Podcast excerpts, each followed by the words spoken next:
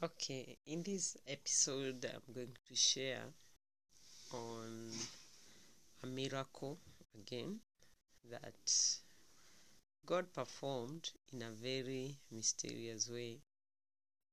Actually, it was not an encounter, but uh, it was this time when I, I was reading a particular magazine. Maybe you even know the magazine that is known as uh, Herald of His Coming. So, as I went through the magazine, I came to the back page, those back pages where there are prayer requests.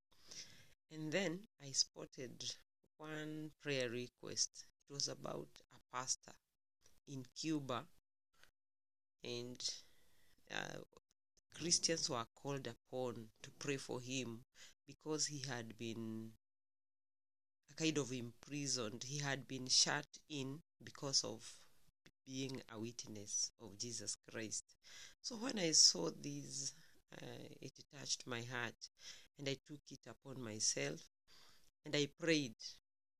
I just prayed a simple prayer. I prayed for his release and I spoke to him in the spirit, of course. And that was it. And I believed God for a miracle for that pastor. And then I stayed for quite a long time. I had even forgotten that I had prayed for anybody or anything to do with the Cuban pastor. And one day I'm walking along a road and then there is a piece of paper on the on the ground on the road, a dust road, and I picked the paper.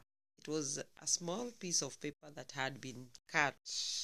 I think somebody was just stealing uh, the, the same piece, the same magazine, the Herald of is Coming, and threw it, and the small pieces were carried by the wind. So I stumbled against one of the pieces and I picked it. When I picked, the information that was clearly uh, not interfered with when the paper was cut read like this Cuban pastor released. And I took it and I remembered I had prayed for a Cuban pastor. I read through and it was talking about his release. And I was so excited. I am telling God, God, you are so faithful. Even after I prayed so many days ago, or many days have passed, you have made me know that you heard my prayer and you answered it. I was so happy and I was imagining of the way God communicates to us in mysterious ways. God is so faithful. He made sure that He has made me aware that He answered my prayer. The pastor in Cuba was released. I don't even know him. And he could not maybe go and share a testimony that you prayed I was released because he didn't even know. But God took it upon himself to make me know that when I pray, he hears and he answers through such a mysterious way, a piece of paper being f- uh, carried along by the wind. And that is my God. I thank him, thank him so much because he is faithful.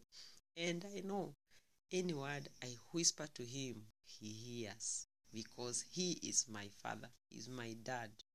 He cares for me, he loves me, and when I speak, even when I think, he hears me. So get encouraged. Let's learn to trust in God and to know that whatever we speak, he hears because his ears are not deaf. He's faithful, he's our father, he cares for us, and he has good plans and good thoughts for us. I thank God for that, Pastor. I know we'll meet in heaven and we will share it of how he was imprisoned, and I'll share to him the way God also revealed to me that he had been re- uh, released even after being arrested for being a witness of Jesus Christ. Amen. God bless you so much. Continue listening. You get more and more episodes. There are many things that I will share. continue listening. Amen.